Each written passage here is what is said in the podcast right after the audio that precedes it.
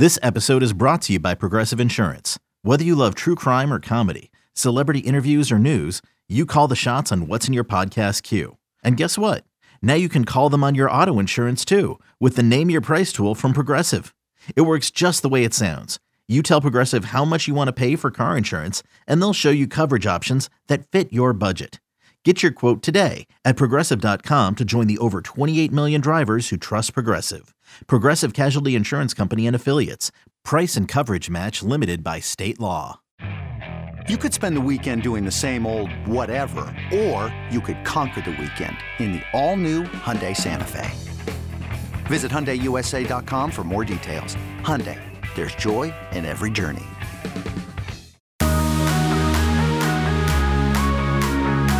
Welcome back into the Lions 24 7 podcast. I am Tyler Donahue. We have a full show ahead for you, a lot to dive into, beginning with a new commitment in the 2024 recruiting cycle for Penn State. Got a commitment on the transfer portal end to discuss as well, and it's a big one.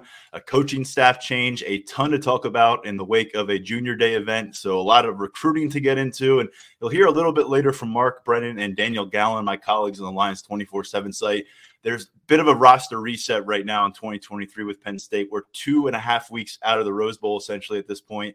We now know a lot of the names that won't be part of the Nittany Lions mix in 2023, some that will be, and we're still waiting for some answers. But a lot of those answers came with the start of this new semester, with the passing of the NFL draft declaration uh, calendar. So a lot to dive into later on the current roster, but we're going to set our sights on the future right now with Brian Dohn, who does a tremendous job covering everything recruiting for 24 7 sports. And obviously, our followers here on the podcast at lions247.com, very, very, very familiar with Brian's work. And Brian, we are fresh off of a commitment announcement from Anthony Speca, uh, in-state prospect, four-star composite linebacker uh, out of Pittsburgh, joining Cooper Cousins. And Cousins, for a long time, has been looking for some company in this class, and uh, they get it today on, on a Tuesday afternoon. Yeah, and it's funny. This is one that Speca pretty much committed when he left campus on Sunday. I mean, on Saturday, he had a big junior day for Penn State, and he spent a lot of time with defensive coordinator Manny Diaz just to learn exactly how he fits into this defense. Um, and it's interesting because at this time last year, I didn't know how much of a player Penn State would be for Speca. He spent a lot of time visiting Notre Dame. Um, but as it moved forward, and especially when you look at how he played his junior season to where, I mean, I think he finished with 122 tackles in 10 games. And he's just, to me, he's so much of what I, I grew up when I watched Penn State on what they had linebackers. Now, that's a few moons ago. We get that. But he, to me, he just fits everything that is Penn State from a inside linebacker perspective. And, and I think they did a really good job of continuing to evaluate him during his junior year, making sure the relationship was very good because he, he's been on the radar since his freshman year and making him comfortable not just with the defense, but – understanding how the Penn State degree helps in the alumni pipeline and all that 40 year stuff um, that parents love and kids sometimes don't pay attention to. Well, Penn State just signed three top 24 7 prospects at linebacker. Two of them have already arrived on campus as January enrollees. Kaveion Keys will be joining them uh, in a few months from now. And looking forward now with Speca, before we get to the prospect profile here at linebacker, Brian, how about the path to Penn State in this commitment? Who were the other players involved? And ultimately, why do you think this was the right time for him to wrap things up based on your conversations? Yeah, well, first of all, you know, the, the, teams they beat were turned out to be Michigan and Pittsburgh. Th- those were the two that were at the end. When I was um, communicating with him earlier in the month, his visits were Penn State, Michigan, and Pitt. Early in the process, he made some trips out to Notre Dame, but the coaching change out there, um, and, and again, how much Penn State really started pushing in the last nine months really flipped things in Penn State's favor and listen, Terry Smith, I mean, everybody who follows Penn State probably knows about Terry Smith, who is deeply invested in Western PA, played at Aliquippa, coached at Gateway. You know, that was before he played at Penn State and, and coached at some places too. But, you know, if Penn State wants a kid from Western PA, a lot of times they're going to wind up with them. I mean, it's not going to be 100% of the time. And I think we saw that in the last class, especially with Rodney Gallagher but you know they they put a lot of effort into it and then what led him to it, what, what led Speca to commitment was listen, you're a linebacker in state. And the way this defense is set up, it's going to funnel some of the tackles your way, and it gives him a chance to produce. And again, it's what I said before with the the academic side of things. That's the thing that happens that really pushes the parents to say, "Hey, yeah, I'm I'm on board with this as well." And it's pretty hard to go wrong with a Penn State degree when you're an in-state kid, knowing what their alumni reach is. And you've seen Speca in person. You've had those evaluations. A scouting report up at lions247.com today. Um, but for our listeners out there, what kind of a, a, linebacker is Penn State bringing on board? And when you project him out here in the next three, four years of his development, uh, where do you see him being a fit on the field? Well, look, he, he told me this, and it, and it fits perfectly. He's an inside guy who's going to hit a gap and he's going to take out a run. He's physical, he's smart. When you watch his film, you understand that he knows where the play is going a lot of times before the offense knows where the play is going. So not only does he do the film work, but he's also able to translate that onto the field. Um, like I said, physical runs downhill. He's going to have to continue to work on just his speed, getting to the edge, making sure, you know, maybe against some of the teams in the Big Ten, he'll get there. But when you're talking about getting to the edge against some of the elite teams with speed that can get around the edge, making sure he can get there I, I, think that's part of the technique to where he'll have um, different coaching once he gets in at Penn State. But I, I think he's just an all-around really good football player. And we have him as an 89. The composite has him as a four-star. 89 is one slot below, you know, four-star for us. But 89 also means that hey, as long as he develops down this path, we think he's going to have a shot in the NFL. And I just think that he's so sound in in so many things that he does and then you add the effort and you just add physically, you know, he's six one and a half, six two, two twenty, easily play at 230 if he wants to. Um, it, his lower body is thick, but it does not hinder him in that regard. You know, there's there's so many things to love about him, and I think a lot of people get caught up sometimes with four stars, five stars, and, and forget that an 89 is an outstanding player as well and he's a kid that I expect to start at Penn State for multiple seasons. And and I think from a physical standpoint, he'll be ready to do some stuff as a freshman. Now, whether that's needed, that, that's something for you and Daniel and, and Mark to oh. talk about. Yeah, we saw one freshman burn redshirt this year in a big way with Abdul Carter. We saw another tucked away, working behind the scenes largely in Keon Wiley. We'll stay tuned uh, with with Speca moving forward. He combines uh, with uh, Cooper Cousins to create early foundation of in-state prospects for 2024. We'll talk a little bit about that cycle more and some junior day stuff with you, Brian, in a few moments. But uh, it took a little while longer, but another in-state pickup of sorts, Dante Cephus. Uh, this is a guy who came to Happy Valley as a high school player. Uh, you know, he wore the lanyard. He was in attendance at games, but obviously he ends up at the group of five level playing for Kent State the last couple seasons, despite missing some matchups, just about 2,000 total receiving yards. He has been the top name. If you've checked in on our message board at any point in the past month when it comes to this wide receiver conversation, they get it done. The announcement comes on Sunday. We'll talk about why the timing of that announcement was odd for another reason but specifically focused on Cephus right now, Brian. How big of a win is this for Penn State out of the transfer portal? Yeah, I mean, my understanding was he was the top receiver target in the portal. He's again an in-state kid. He's Penn Hill, so he's Pittsburgh, the Western PA connection again. Terry Smith again, very active with that recruitment. Also, you know, he he trains and he's a two tenths kid, which is the big training organization out in Western PA. And so you can, as is Speca, so you continue to develop that relationship, as was Tamir Robinson, and you guys kind of get the idea on this, right? So, you know, so Cephus is a guy who I, I, I spoke to him about why he wasn't a Power Five kid coming out of high school and why he is now. And he said, "Simple. I'm I'm just better. I wasn't ready. I wasn't physically ready to do it. I wasn't mature enough, you know, from a body standpoint to do it. Then I got better at route running. I got better coaching and developed into a, a prospect who could play at the Power Five level. And listen, you guys watch Penn State a heck of a lot more than I do but I, I, get to watch him on most Saturdays um, when I'm sitting home, you know, on TV, or you know, maybe if they play somewhere that I can get to, I'll go to a game.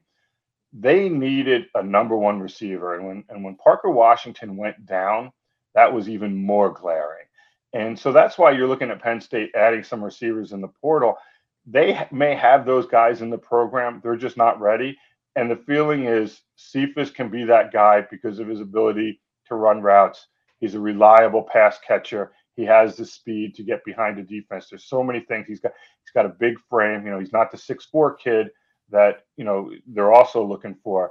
But there's so many things that he does well, and there's that void in the Penn State offense. And I and I think when people sit and watch at the end of the year, it, just wasn't that game breaker. You know, I'm used to watching maybe Jahan Dotson or or back in the day Chris Godwin, whomever. They just need that guy, and that's why the commitment from him is huge and and you look at this group, and as you say, they may have some some real talent ready to break out on campus. They got eight guys that are going to carry freshman or sophomore eligibility on the 2023 roster. That's a conversation we'll have later here on the episode with Daniel and Mark about the impact in this receiver room. But getting back to Cephus himself, this was a a process uh, that took some turns. The timing of it, uh, whether he was going to be enrolling in January, now we know he will not be. He'll, he'll be getting uh, here after the spring semester, uh, and, and, how that might impact his uh, acclimation to the program, but also just the other players here. Uh, the academic side of stuff, and then what's looming in every conversation, it seems NIL, and I know that's that's a buzzword that I'm sure you've run into like a brick wall a lot in the conversations you've had lately, Brian. Can you kind of get some of this recruitment and, and put it on the table for us because it was a lot to follow, and I know a lot of our loyal listeners were kind of living and dying by this one for a while when they were wondering what Penn State was going to do at receiver. Yeah, I, I kind of never wavered in it. So when you talk about twists and turns, I just think it took time with the process. Obviously, with him going back to Kent State, um, he's got to finish up academically there, graduate, and then he can get into Penn State. It's a much easier transition into Penn State as a grad student than just a you know straight transfer. That's why he's going back. He, he's played enough football that look, he's not going to have any problems being on the same page with the quarterback, who I'm guessing will be Drew Allar. Um, he'll know the offense. He, I mean, he's not coming to Penn State as some wide-eyed freshman. He now knows what college is like. He's played in some big games. He's going to put in the work. Um, so I think from that standpoint, I, I don't really worry about it. The spring practice is more for some of the other guys just to, you know, figure out the offense a little bit and get some reps. Maybe the guys that didn't get a ton of reps or, you know, back in the in the fall. Would you like to have him there? Of course. I mean, yes, rather than no, but I don't think it's a big thing. And, and as far as the twists and turns, I, I don't I, I, never thought there were twists and turns. I, I, was told from the day before he made his official visit to campus that this was going to take some time to work out, that there were some things that they had to make sure of in terms of the academic side and what credits can transfer and whether he would have to finish at Kent State or not. Um, so to me, I, I, know there were some other reports out there going elsewhere. I, I never, um, I never bought into it to be honest. I, I just waited for him to announce his commitment, and he decided his birthday was a great day to do it and his birthday happened, and the announcement happened to coincide with the same evening where Penn State uh, dismisses Taylor Stubblefield. It, it's public. Stubblefield puts out a tweet on, on Sunday evening. Uh, then Penn State releases one with James Franklin talking about undergoing with the national search and, and how it was uh, relieved of duties effective immediately, clarifying a little bit of that. This is all happening, uh, I think, 45 minutes before Cephus goes public with his announcement. Um, you, have got some different guys on campus at the receiver position this weekend. You've got a transfer. We'll talk about that in a second. But this isn't your first rodeo, Brian. When these things are all happening at the same time, a position coach hitting the exit door, trying to bring players in, how much of a role does James Franklin then have to play as that closer? Not that he's ever going to step aside from a recruitment, but it would seem the head coach is paramount in all this if the position coach is not. Well, uh, listen, it comes down to the head coach anyway, because it's a rarity when you're going to have a position coach at a school for five years. It happens. I mean, go back to Terry Smith. I mean, he's been there a long time, but this happens. I mean, coaches move on, and a guy like James Franklin will understand how to explain to the receivers that they're recruiting that, hey, this is what I'm looking for in a receiver. And to me, the the hiring an assistant coach, while it is important, can the guy recruit? Can he teach? That's yes, I understand that. Fine. But at the end of the day, you want to know that the head coach is staying because the head coach is going to make sure The offense is his philosophy, and the defense is his philosophy.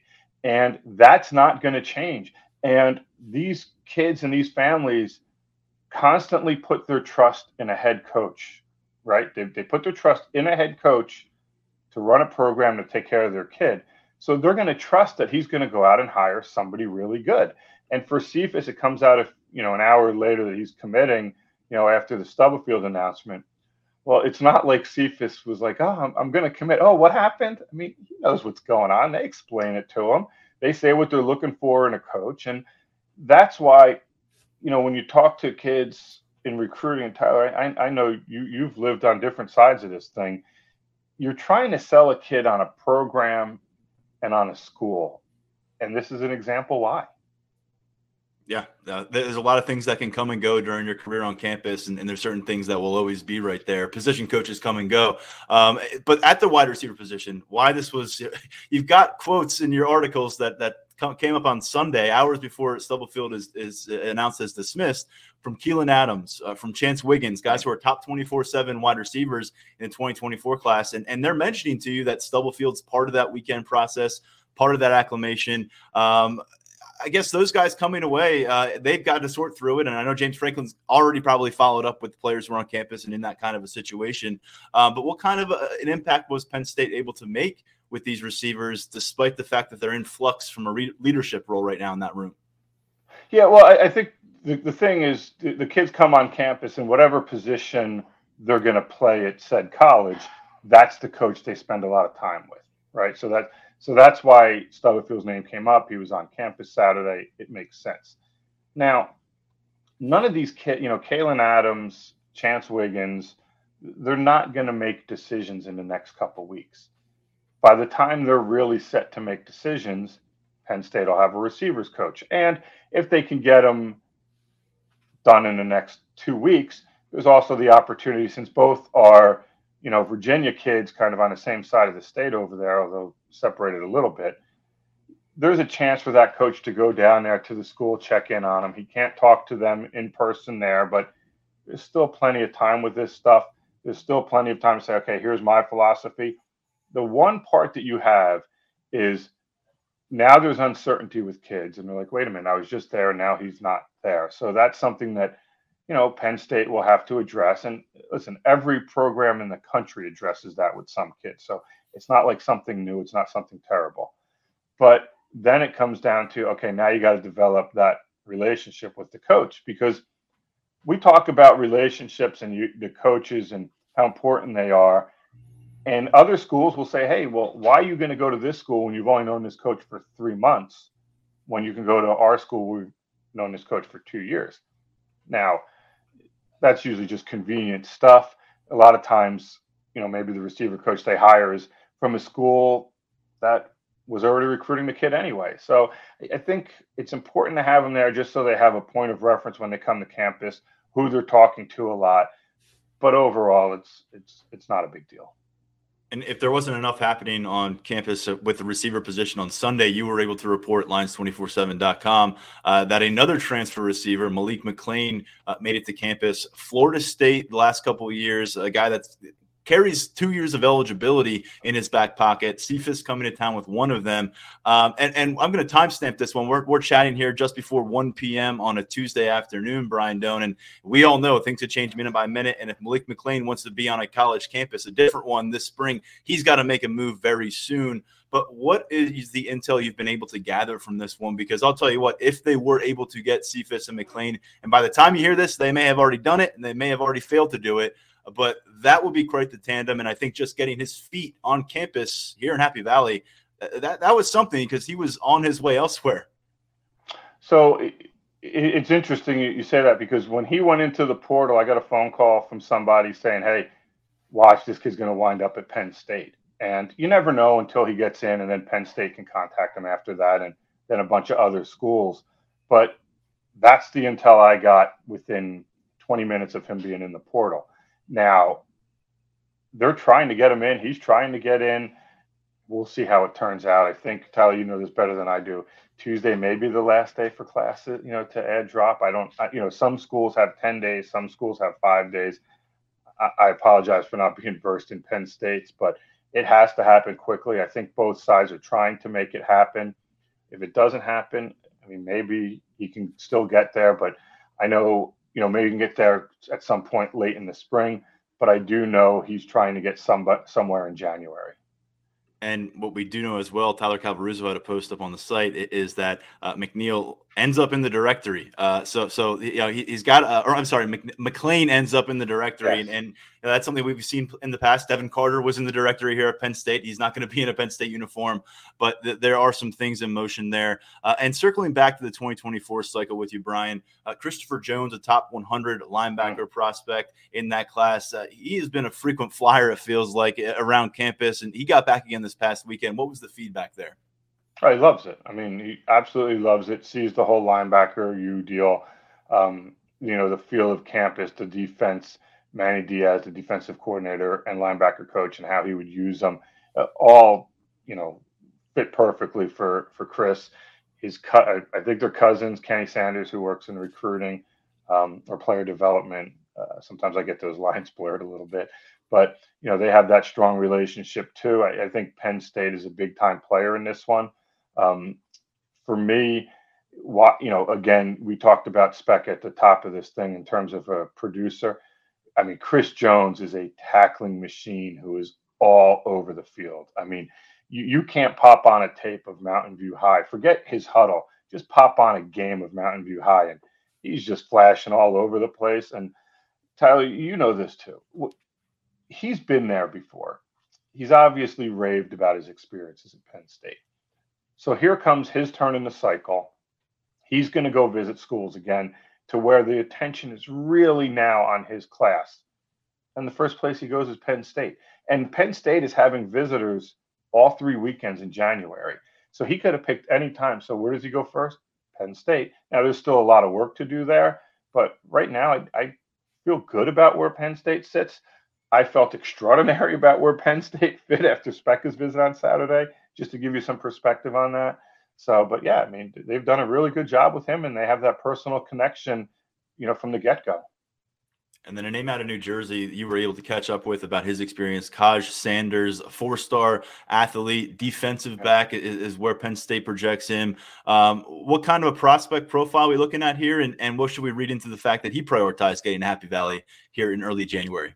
Yeah, he's a Bergen Catholic kid. Um, and I know there's, Bergen Catholic is has it's been interesting with Penn State. We'll put it that way. Yes. But um, again, he prioritized it. He, he's a kid. I view him safety corner kind of kid. Depends on how his body fills out. Saw him play in the fall. You know, quick, changes direction well, has some good length. I still don't know. Like I mentioned, is he a corner? Is he a safety? He's going to make a lot more visits coming up. Um, I, I, think, at least the way I see it, Bergen Catholic kids traditionally kind of wait a while before doing things. So he'll he'll visit a couple more schools in the next few weeks. I anticipate him making some more visits once the window opens again. I think in March. Um, but yeah, I mean, he, he decided to go to Penn State, make the first visit there, and look, I always, I always, I shouldn't say always. A lot of times, I'll judge things on how quick a kid wants to get back to you about a visit especially when it's something new for him. And he, he was pretty quick in getting back, which is not always the case.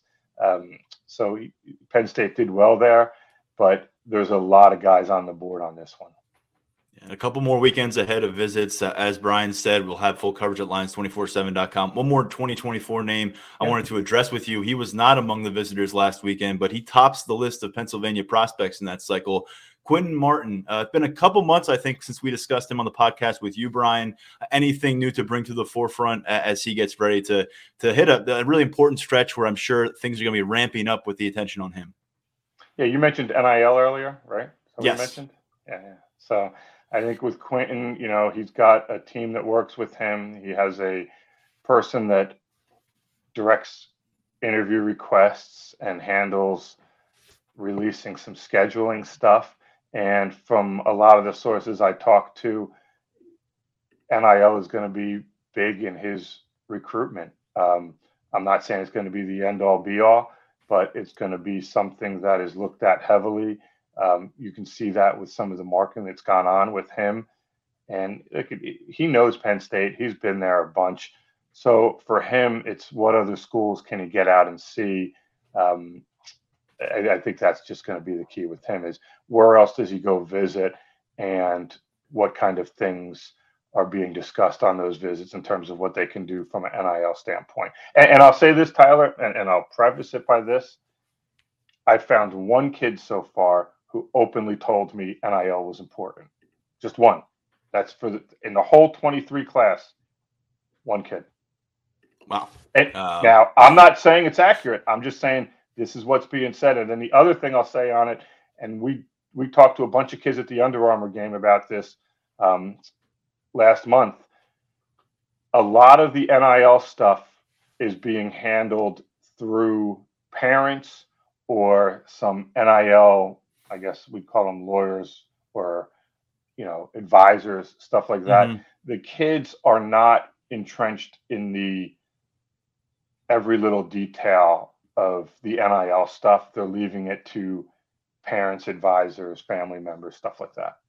Yeah, I've noticed that. It's a little bit like a guy getting drafted by a team, focusing in on doing everything he can to prepare to get on the field, but letting his agent handle all the other stuff that that makes sure he's on the field with that contract signed. Obviously, it's a scaled down version of that, but yeah, to your point, the prospects not doing a lot of the talking about NIL, but it seems like a lot of the people around the prospects are carrying that load and, and having a lot of conversations. Uh, I want to briefly turn attention as we wrap things up with you, Brian, to the 2023 recruiting cycle, which I know is fading further into the rearview mirror, but there are some lingering names out there. And uh, Chimdi Onoh out of Maryland, a four star offensive tackle. James Franklin told us in December offensive tackle is a spot he still sees as a priority moving forward. Uh, Penn State hosted him this past weekend, not to be lost in the shuffle of everything else that happens. Where do the Nittany Lions stand coming out of that visit? Yeah, I feel like Penn State is the team to beat. I don't think it's a wide margin. I think you can go to Michigan State or Ole Miss, which he has the next two weekends, and things could go really well there, and they can get him. I will not rule out Rutgers because of how early they got into it. And, you know, again, I think Rutgers has a really underappreciated NIL situation there. Um, so I, I, think there's a lot to get sorted out there that Golden Achumba hosted him, a Maryland kid. I hope I said Golden's name, last name correctly. It's been a few cycles. Nailed it. Um, okay, so he he hosted him. He understands the connections with Maryland. Uh, gets along well with offensive line coach Phil Trautwein. I feel good. You know, again, we're not Speca feeling really good. You know, whatever I said before, but I feel good about where they sit with him, with the understanding that you know Michigan State, if they really want him, can really make a big impact there. And then we'll see what happens when he goes down to Ole Miss. Now, he's an Old Dominion commit. And so he is a kid that didn't really get involved heavily into the recruiting process with the Power Fives until it was early December. So he's still trying to filter through a lot of information. And then the other thing is, he is a kid that's going to take a little bit of time to work and get on the field. This is not a bring him in and he plays quickly kind of deal. Um, and so that could come into it. You know, looking at a depth chart could be a factor as well. Last February, we saw Penn State get a late offensive line pickup in Vega Ioane, who they're really excited about his future here. See if they can pull that off again. We'll be following uh, this process. A couple more visits to go. Finishing up with a couple names here: Mason Robinson, Joseph Mupoyi. We had you on right before uh, signing day. I think right before those guys each announced their decisions. Uh, hoping you could just give us uh, kind of the breakdown, respectively, for Robinson and Mupoyi, and, and how you see uh, them fitting into the Penn State's plan. Yeah, and, and I've seen both of them live, so so we have that base to go off of. So Robinson camp and play. So um, the one thing I look at: great motor, high energy, uses his hands well, um, athletic. I think he's a kid that you can drop him into coverage if you need to. If you want to bulk him up and keep him straight on the D line, you can do that as well.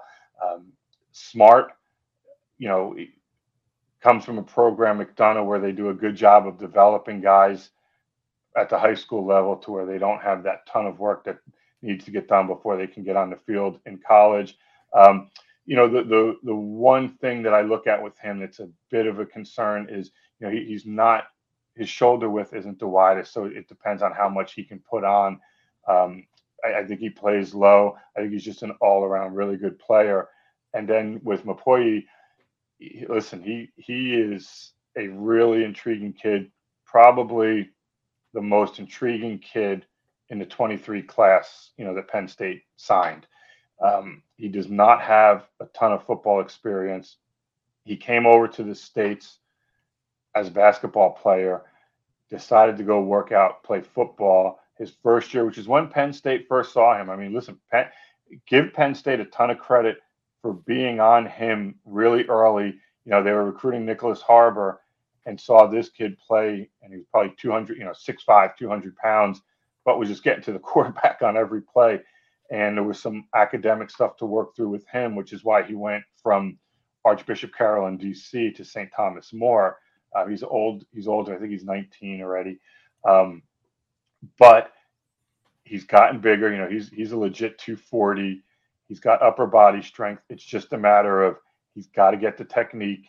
He's got the speed. He can get off the ball. He's got to learn to kind of dip his shoulder and get around the edge. He has it in him. He just hasn't done it yet. Part of it is just, you know, more teaching with him. But I, I think he's a kid that does he get on the field as a freshman? Maybe. But I think by the time he's in his third year in the program, you're looking, go, man, this kid, you know, he's developed nicely. I, I think that's where it is with him, but he's got to be able to put in the work. Wide range of recruiting topics, as always, with Brian Dohn, national recruiting analyst with 24 7 Sports. Really appreciate, Brian. Again, your breakdown of Anthony uh, Speca and his commitment and the quotes uh, from your conversation with him, all featured right now at lions247.com. We appreciate you hopping on right after that to talk with us here on the podcast. Hey, thanks for having me, Tyler, as always. We'll be right back on the Lions 24 7 podcast. Another day is here, and you're ready for it. What to wear? Check. Breakfast, lunch, and dinner? Check. Planning for what's next and how to save for it? That's where Bank of America can help. For your financial to dos, Bank of America has experts ready to help get you closer to your goals. Get started at one of our local financial centers or 24 7 in our mobile banking app. Find a location near you at bankofamerica.com slash talk to us. What would you like the power to do? Mobile banking requires downloading the app and is only available for select devices. Message and data rates may apply. Bank of America and a member FDIC. Ryan Reynolds here from Mint Mobile. With the price of just about everything going up during inflation, we thought we'd bring our prices down. So to help us, we brought in a reverse auctioneer, which is apparently a thing. Mint Mobile unlimited premium wireless. Have to get 30, 30, bit to get 30, bit to get 20, 20, 20, bit to get 20, 20, bit to get 15, 15, 15, 15 just 15 bucks a month. So, Give it a try at mintmobile.com/switch. slash $45 up front for 3 months plus taxes and fees. Promo for new customers for limited time. Unlimited more than 40 gigabytes per month slows. Full terms at mintmobile.com. Big thanks again to Brian Dohn for breaking down a ton, a couple different cycles reviewed there on the recruiting trail. Certainly some transfer portal talk with the insight on Cephus. Brian had our story on Dante Cephus on Sunday evening, and now we bring in Daniel Gallen and Mark Brennan, and we start again back on Sunday evening because there was so much going on on campus during the weekend.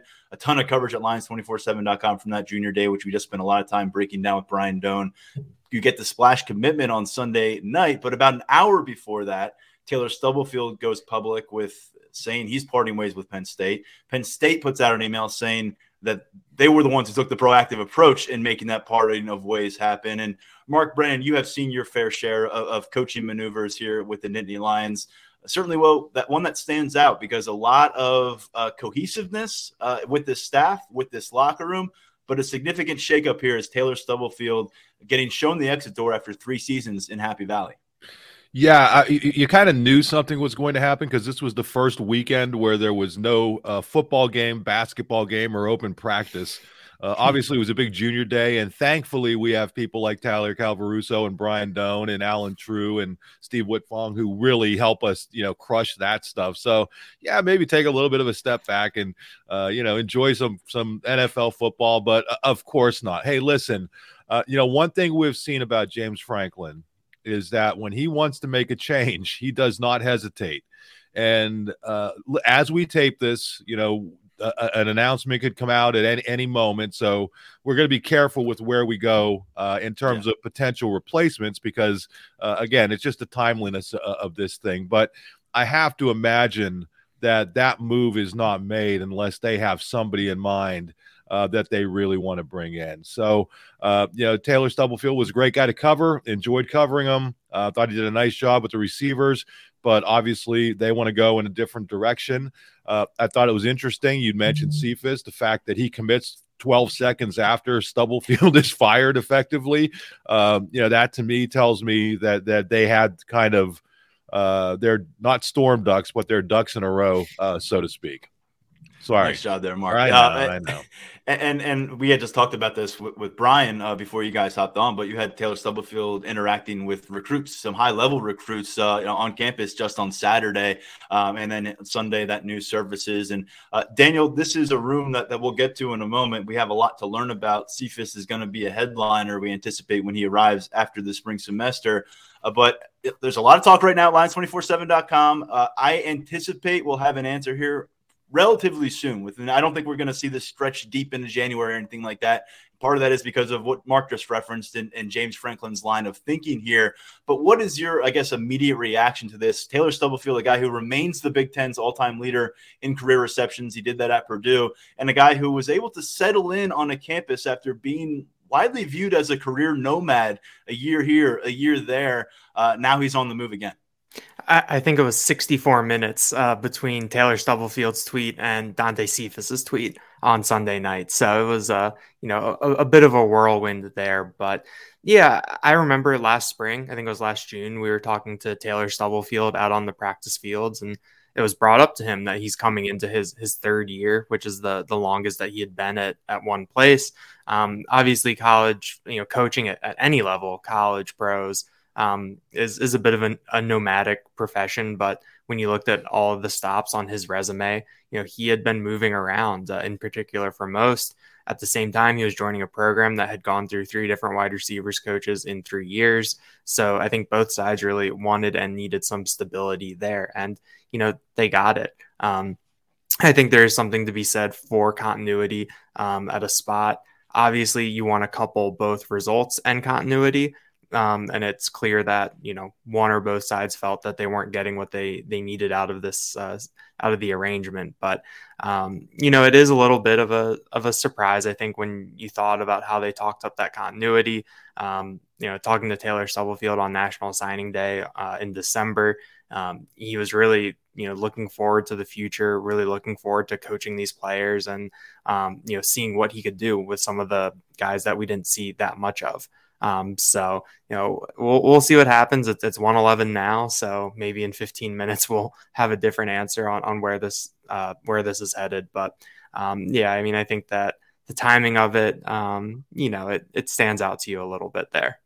Yeah, pretty confident that not only will we see Penn State fill that position relatively soon, potentially very soon, but Taylor Stubblefield is going to fill someone's uh, fill out someone's staff elsewhere in Power Five football very soon as well. Uh, pretty confident in saying that. So with those two uh, splitting sides here, I mean, the interesting part of here is you know Stubblefield, the, the talent acquisition, a lot of people pointing to, and what do you want to call it, ironic or whatever, they add probably the most impactful, at least projected impactful wide receiver pickup of his tenure an hour after he's announced as no longer being with the program in Cephus. And you look around the room, uh, Jahan Dotson is the guy that, that he got in year three, obviously a couple years together did great things, became an All American, first round pick. Um, you've got to give Taylor Stubblefield some credit in that regard for his work with Dotson, who was already a playmaker when he got here, but but turned into a different kind of talent in those couple seasons. Mitchell Tinsley, uh, the leading receiver this year, when it was all said and done, he comes in as a one and done kind of player out of the transfer portal.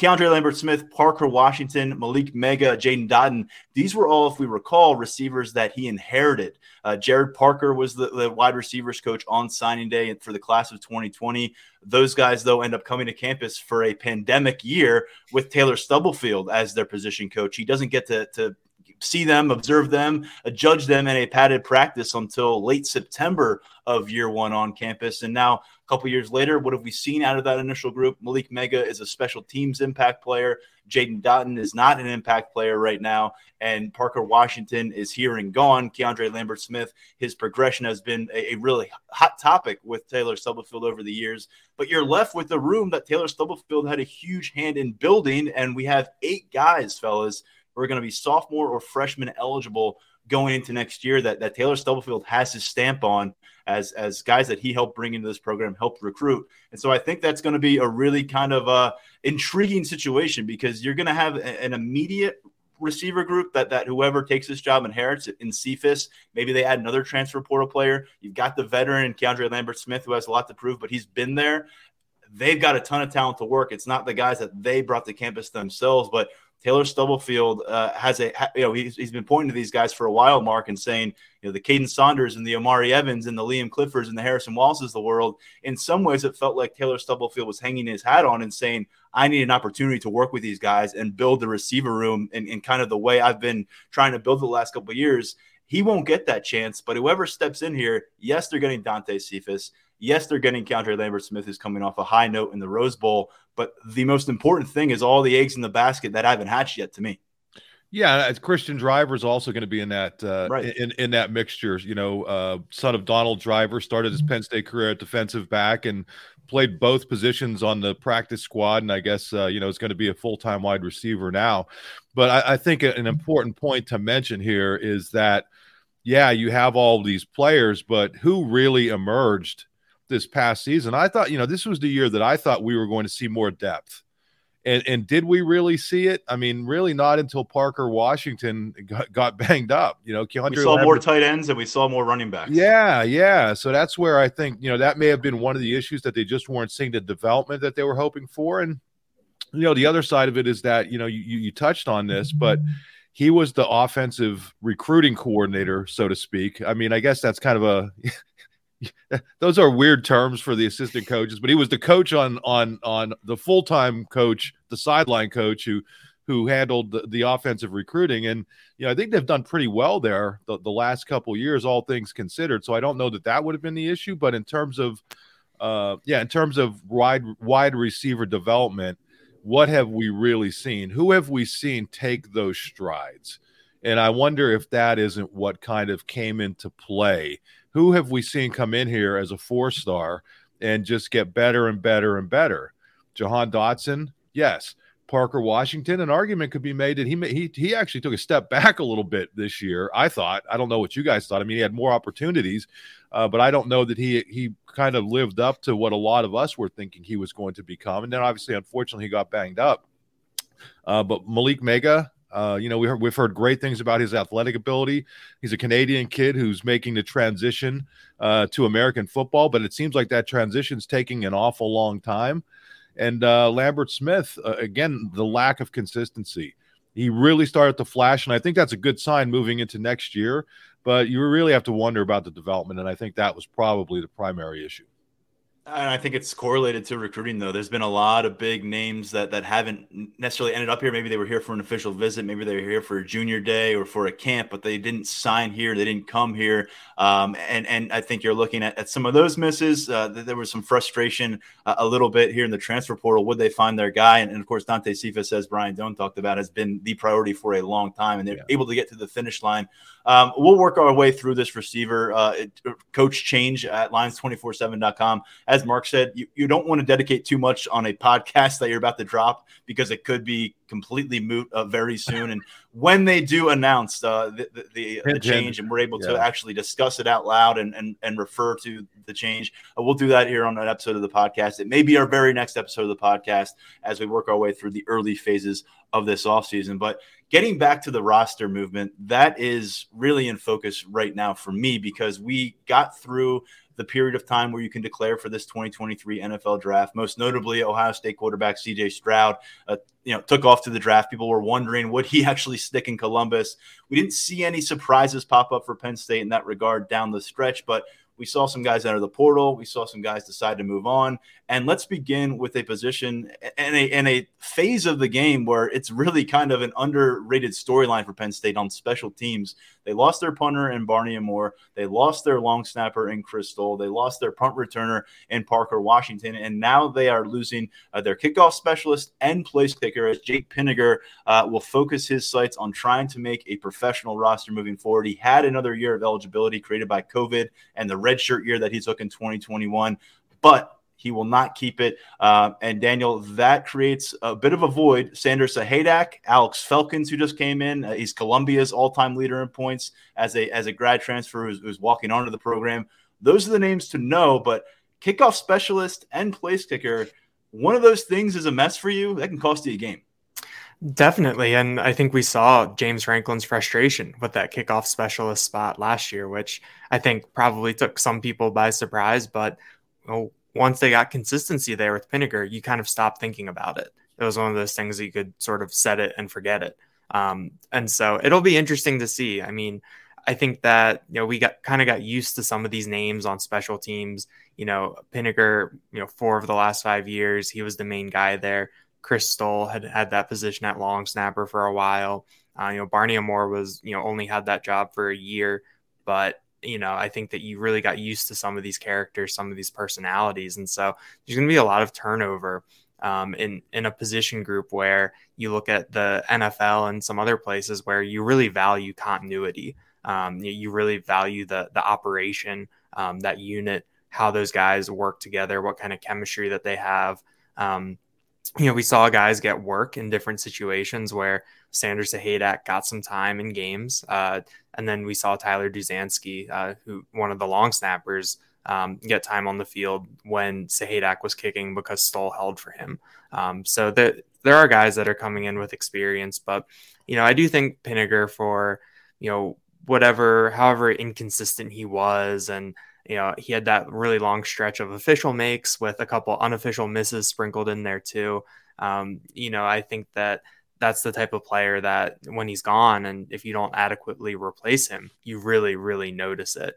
Um, you know, it's really hard to find a consistent kicker. Uh, it feels like in college, um, even in the NFL, like we saw on Monday night uh, in that Cowboys Bucks game. Um, so I think that Pinegar is someone who does leave a, a pretty big void, and there's a lot of you know, I don't necessarily want to call it pressure, but there's a lot of eyes on Sanders Haydak. Um, I think that a lot of people thought that he could have won the job from Pinegar this year.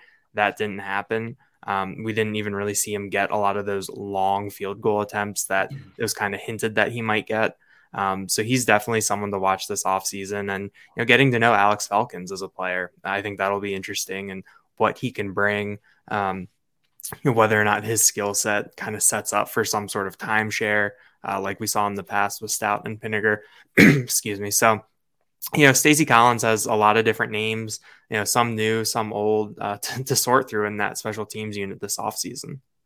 Jake Pinegar uh, finishing his senior season, uh, 52 kickoffs, and he had 36 touchbacks. You look at what Sanders Sahaydak did there 15 kickoffs, four touchbacks. And then Gabe Nwosu, uh, the big punter, also being used as a kickoff specialist at times, seven touchbacks on 18 attempts. Sahaydak did get two field goal tries missed badly from 56 at the end of the half, and then made from 20. Uh, beyond that, got a lot to learn about Sahaydak. We, have talked about it. We can't. We, have said it a bunch. The, you, you, can hear it coming off his foot on the practice field, but uh, you want to see it going through the uprights in Beaver Stadium with consistency at this position, and that's the next step if Sahaydak's going to win that job. He was the number one overall kicker uh, in 24/7 Sports class of 2021 rankings. Uh, elsewhere on the roster, uh, and and, and clearing up some things here. Marquise Wilson was not on a Saturday roster update that Penn State put out there. Um, ultimately, by Monday morning, he was in the transfer portal. This guy who was with the program for four years.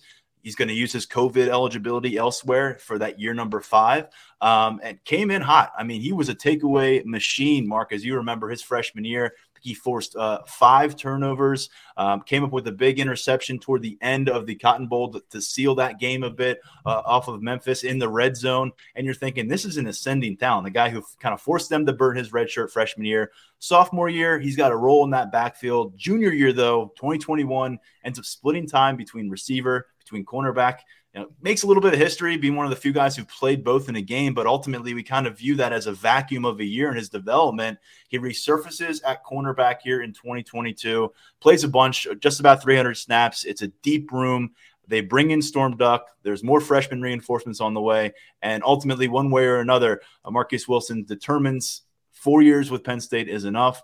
And I think this is an interesting one because for a long time, it felt like Marquise Wilson – could be the kind of splash play guy for this Penn State defense, or just generally, maybe it was on special teams, maybe it would be on offense even. freshman year was the best we really saw from Marquise Wilson, as it turned out.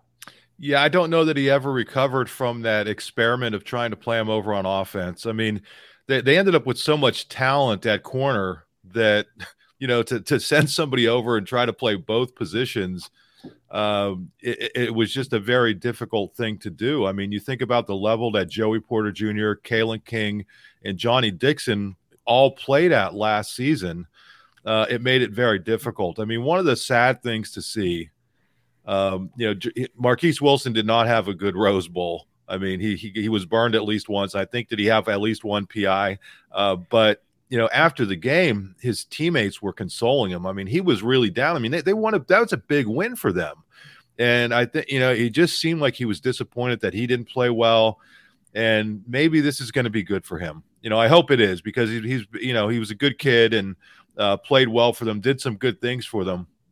But I just think that that attempting to play him both ways, uh, you know, in in concept, it, w- it was probably a, a, good idea, but the way it worked out, I think it just made him.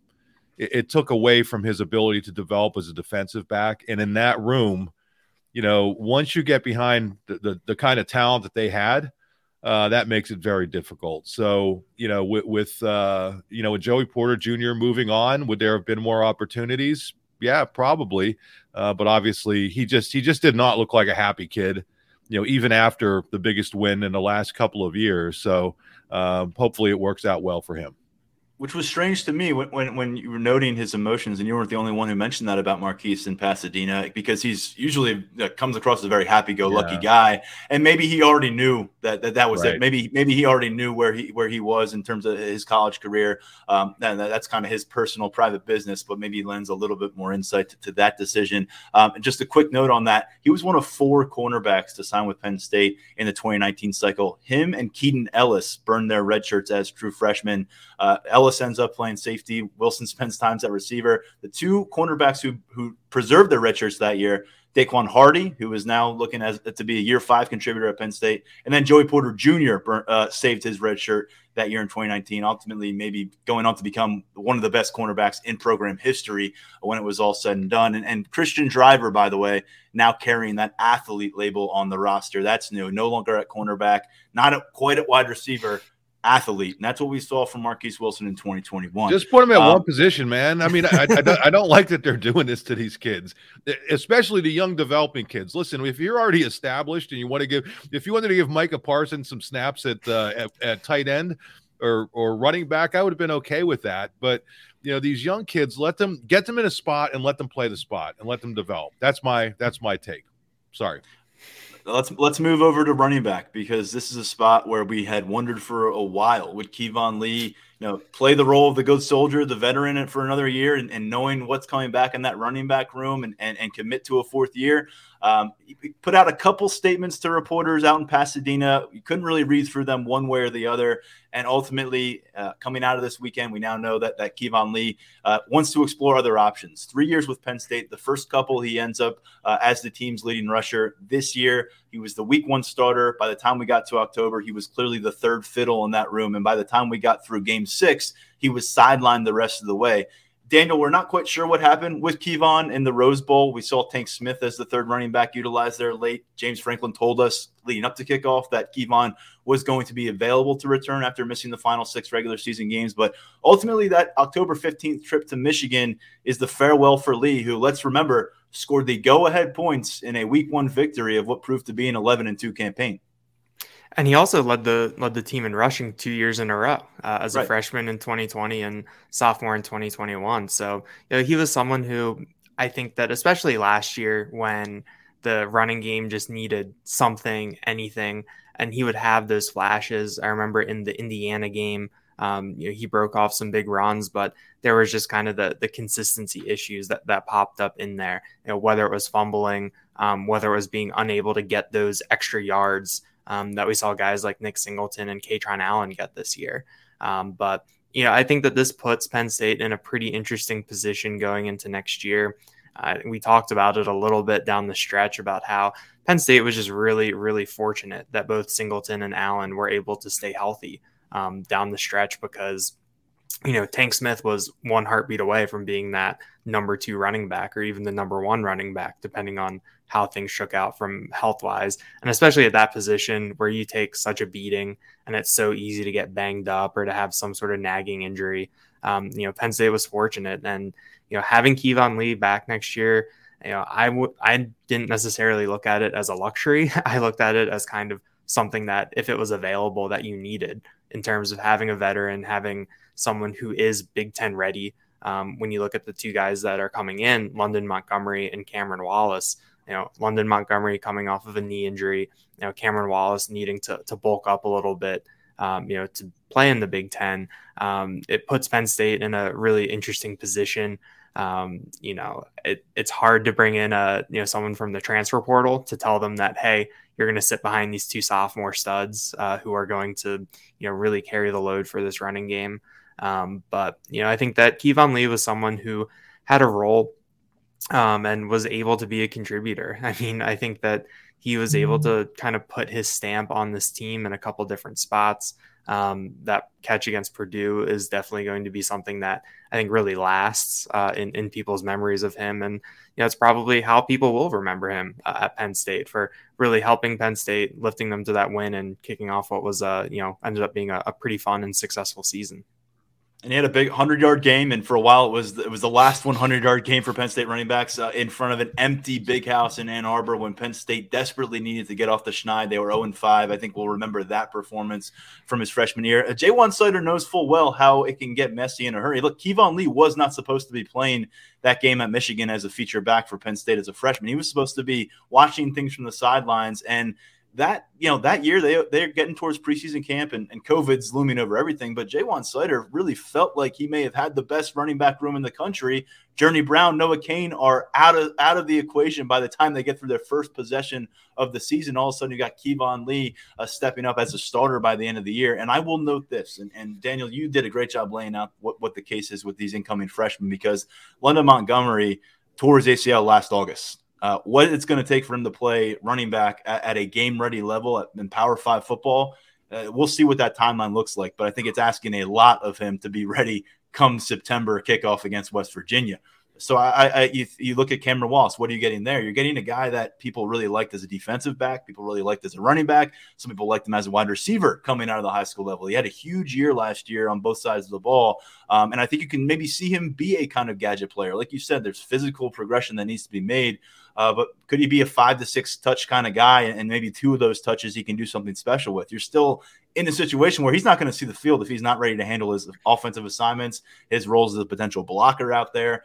But who else is going to play? You know, if you could sell a, a, veteran running back on joining this group, you would already have one in Keyvone Lee. I, I don't think you're going to go out and get you know Keyvone Lee 2.0 from another school. So you're going into spring camp. It looks like with just two scholarship running backs.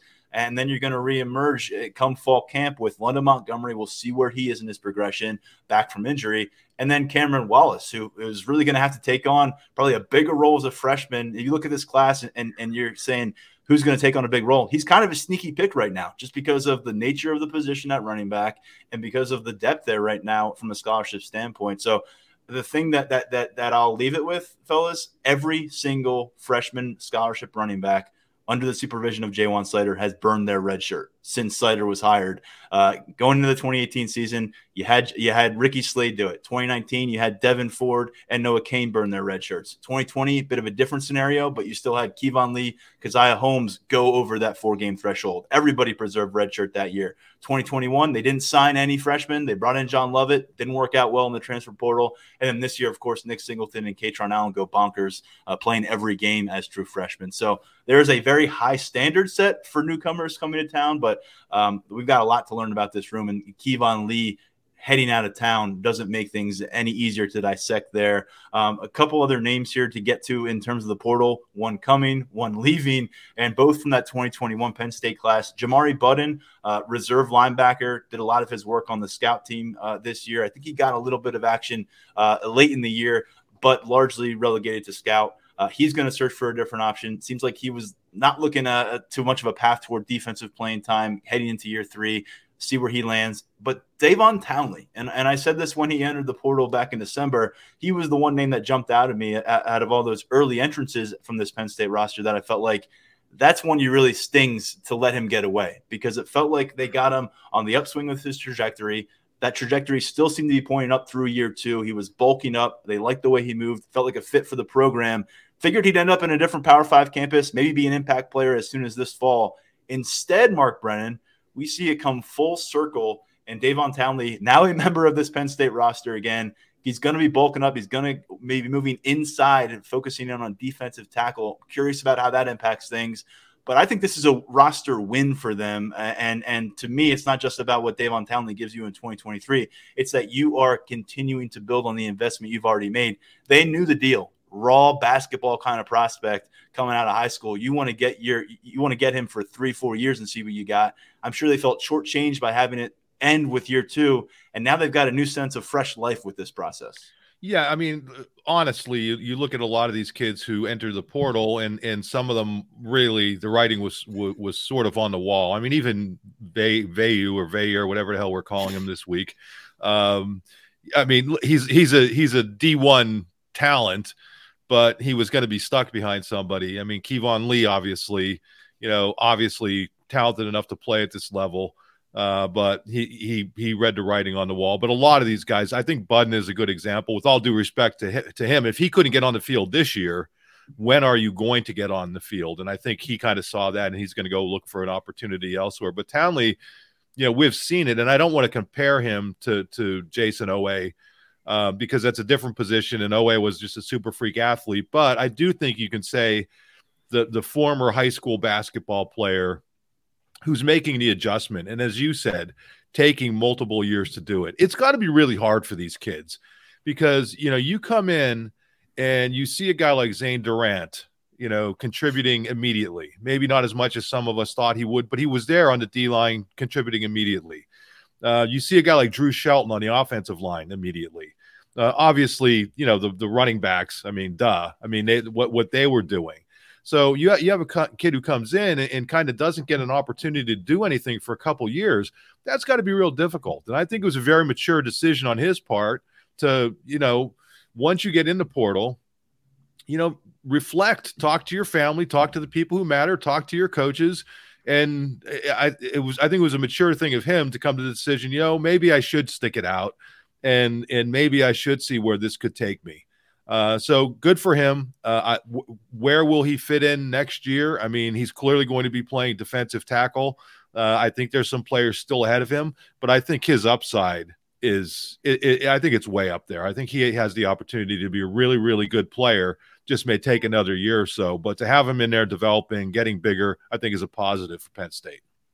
Daniel, I think you caught up with Townley. I know you you dropped some notes on the board. He was up 30, 40 pounds uh, from his enrollment weight, which I think was around 230 pounds. Now 270. We'll see what he looks like when we see him back in Pratt in the spring. But as I said, as a former four star prospect, the guy that you knew was kind of just a burgeoning recruit, not a guy you've been tracking since his freshman year of high school, which is the case in sometimes.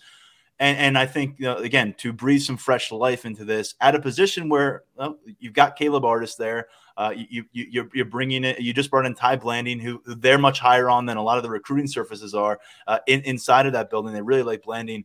Uh, but there is room to get some young talent, burgeoning talent. Fatorma Mulbah's gone. He wasn't really qualifying as young anymore, but I think this is is a, a, a spot where it really is a benefit. And and Davon Townley, after after navigating things a bit, certainly agrees. Yeah, I mean, I think when I saw his name go into the portal uh, in December, it, it kind of surprised me a little bit. Um, you know, based on the conversations that I had with him back in, uh, I guess that was in May, um, at that second year player media day.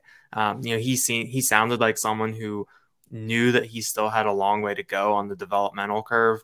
Um, it, know, I think someone asked him what his his goals were for for the fall, and he didn't say anything about playing time. It was just being a good teammate practicing, continuing his development. Um, you know, we saw him with the scout team for, you know, most, if not all of the fall. Um, so it seemed like he was someone who kind of knew where he stood and knew what he needed to do in terms of that development. Um, and you know the fact that I think that he's back and willing to put that in uh, will be interesting to follow. Um, yeah, he said that he came in at 235 pounds. He was at 265 pounds. Um, at that point in May, I think he was listed at 267. um, during the season on the roster. So I mean that's a that's a long way to go. Um, he talked about having to adjust to playing with that weight, with that muscle. Um, you know, especially for someone who was as athletic as he was coming in, um, there's a big adjustment there. So it'll be worth watching how that comes along. But I think that when you look at the interior of the defensive line, I, I, think his upside is pretty high. I think that he could get, I think there could be opportunities for him to work his way um, up the depth chart. Um, and it'll be, you know, it'll be, it'll be fun to follow. I mean, you look at his frame um, and, you know, 6'6, 270. If you think of him at, you know, 6'6, 285, 290, uh, you know, what that might look like, what that might open up for you. Uh, I think it makes him a, a really, really intriguing prospect there. Yeah, Tyler. One thing I wanted to I, I, wanted to give a shout out to Allen Trieu, uh, our Midwest recruiting analyst, who he did a great job helping us with that story. I mean, he was all over it, and I think it shows the value of of the network and, and having these recruiting analysts everywhere. That even when it comes to the portal, they still have relationships with family and stuff. And so, you know, just a big thank you to Allen Trieu for helping us with that story because I think we were kind of we were right there on a lot of it and uh, we would not have been without Allen Trieu. And again, points out the value of having all of these great national experts on the 24 7 network. Yeah, and, and Brian Dohn and, and Steve Wiltfong and, and the whole crew, they, are not yeah. just recruiting, now they're contributing on the transfer portal in a big I almost way. feel and, bad for them, almost, but I don't because it's great for us. So uh, I thank you guys. Thank you to everybody for all the great work they do. Um, and one last thing to get to here, um, as as we get another decision with that NFL draft decision, uh, with the NFL draft deadline, Keaton Ellis, uh, he told me out in Pasadena that he was leaning toward a return. Um, heading out of last week, he put it out there on social media that he was indeed returning. Uh, started every game at safety this year. As we've documented, Jaylen Reed was actually the second most active safety in terms of, of, of game uh, work this season behind Ji'Ayir Brown. But Keaton Ellis was a mainstay. He's a guy who is relatively still new to the safety position. And as he told me out in Southern California, that was a big motivating factor for him to see what he could do another year there. I think he's going to have to compete his butt off to stay on the field because there are younger players pushing.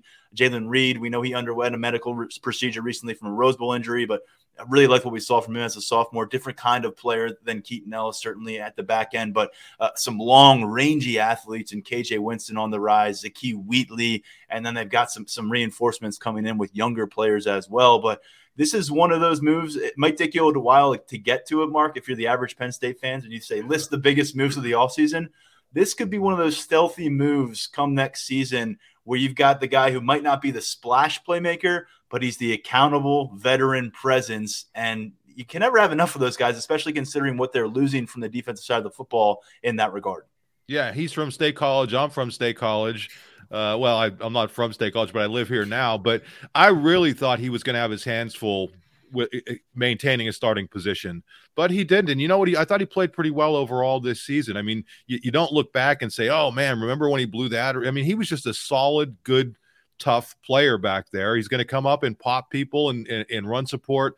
Uh, is going to be decent in coverage. Uh, but I think the most important part about Keaton Ellis is the leadership that he's going to bring uh, to that room. I mean, he's been around forever. You know, you you you're losing Ji'Ayir Brown, who was you know kind of just the way he carried himself, even though he was only in the program for a few years. Just a natural leader. I think Keaton brings a lot of those same kind of qualities, and I think you're going to see it, you know, regardless of how much he plays. I mean, he's going to play. I wouldn't be surprised if he starts again, uh, but he's going to be a, a, really good leader back there uh, in that room and for the secondary. So I think that's a, he's he's a good guy to have in the program. Uh, I think it's a real positive. I still think back, Tyler, to following state high games when you and I were waiting there yeah. to, to, interview him up on that hill uh, way back in the day. But it's nice to see a local guy do well, and I'm glad to see that he's coming back for another year.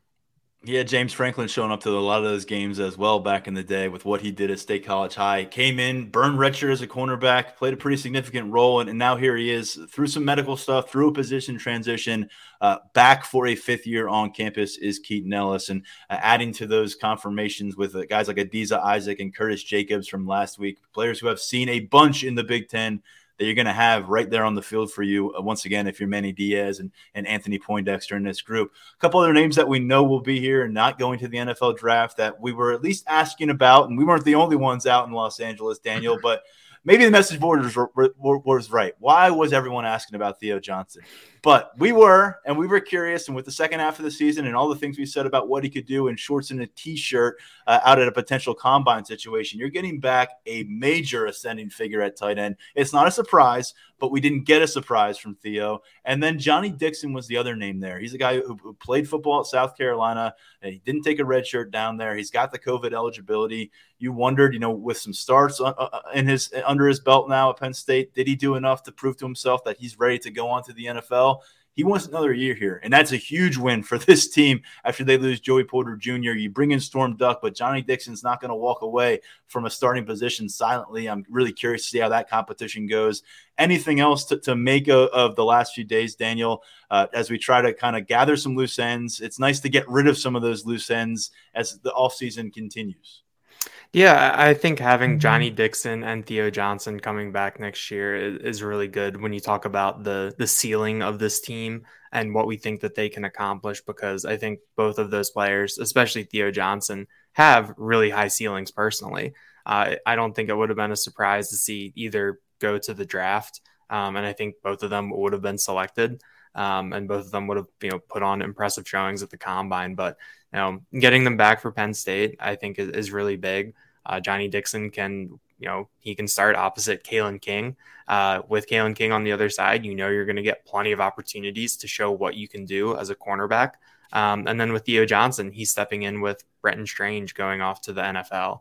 Um, it will be curious to see who, if anyone, steps into that Brenton Strange role as that kind of dirty work guy. You know, who's going to be pushing Drew Allar on the quarterback sneaks uh, out of the T formation? Um, I don't necessarily think that'll be Theo Johnson, but Theo Johnson talked a lot about uh, in Los Angeles wanting to improve his run blocking. Um, I think he termed it as he want he wants to be a menace uh, when it comes to blocking. So I think both of those players are are pretty interesting. Uh, you know, getting them back is big. Um, I definitely echo what you guys said about Keaton Ellis coming back. Um, you know, for all the talk about pass breakups last year and you know how this you know this defense led led the country or led Power Five in that mark. Keaton Ellis was fourth on the team, um, which I you know felt like it flew a little bit under the radar. Um, that he's someone who was able to kind of like you guys said, he was pretty solid. You don't really remember him getting beat too too often. Um, he didn't make the most splash plays, but he was reliable, and I think that him coming back allows uh, Manny Diaz and Anthony Poindexter to maybe do things a little similarly uh, with how they used the safeties last year in terms of having four guys that are rotating through and you can put all four of them on the field at the same time. So, uh, you know, I think that the the guys that they have coming back, I think both raise the ceiling of you know of this team in 2023. They really provide a lot of depth, and above all, they let the the coaches have some flexibility you know, to allow them to do a lot of different things. You know, so I think that, you know, with that deadline coming and going, obviously roster turnover is, you know, pretty constant uh, in college football at this point. But I think Penn State is is finishing up in a really good spot as of, you know, 145 on January 17th. Yeah, it's been what 15 days since Penn State walked off the field uh, with the Rose Bowl. Everyone's saying this is a, a, college football playoff contender next year. This is a top five team kind of next year nothing that's happened in the last two and a half weeks in terms of roster movement has led you eh, down any other path. In fact, I think it's probably only reinforced that sentiment. So buckle up. We got a lot to learn about this 2023 edition. But as they got through those two weeks, we knew there was a potential for, for things to really change in some big ways. Instead, they're coming out of this with, with their top wide receiver target um, and a lot of players who have played a bunch of football sticking with them instead of getting ready to train for NFL draft possibilities next year. So, guys, uh, appreciate it as always. Uh, following up Brian Dohn is not an easy act, but we had a lot to get to uh, right here in Happy Valley. So, appreciate it. I know you've got basketball coverage coming up, uh, Penn State uh, continuing their schedule against Wisconsin. So, uh, we'll look for that and plenty more from both of you at lions247.com. Sounds good. Thanks. Thanks. All right. See you guys. Big thanks to Mark Brennan and Daniel Gallen, colleagues at Lions 24 7. Tyler Calvaruso, I know Mark gave him a shout out earlier. I'll do the same. Did fantastic work covering uh, that junior day stuff, uh, covering the, uh, a lot of the transfer portal activity that's been happening. He's a little under the weather right now to begin this week, so we'll give him some time to, to get healed up and, and probably get him back on later in the week. We'll be back with another episode Again, you've got a coaching position to monitor. Uh, that could happen very soon in terms of that being filled by a new name. We will address it then here on the podcast. We will have already addressed it on the site by then. But in between now and then, a lot of conversation ongoing at lions247.com. Uh, transfer portal movement could continue to happen as Penn State maybe the potential to add another player to their spring plan. To this point, 11 new freshmen Three new transfers have been added to this roster since the Rose Bowl and might not be done adding just yet. Stay with us at lions247.com and here on the podcast. For now, stepping aside, I am Tyler Donahue. Hello, everyone. It's Micah Richards here. You might have seen me on CBS working on their Champions League coverage over the last couple of years. I wanted to tell you about an exciting new podcast that I've been working on. It's called The Rest is Football. It's me, alongside Gary Lineker and Alan Shearer, two absolute legends of the game. The show combines topical debate from the world of soccer along with outrageous tales from our careers. And I mean, outrageous. Just search The Rest is Football wherever you get your podcasts. All the best from Big Meats.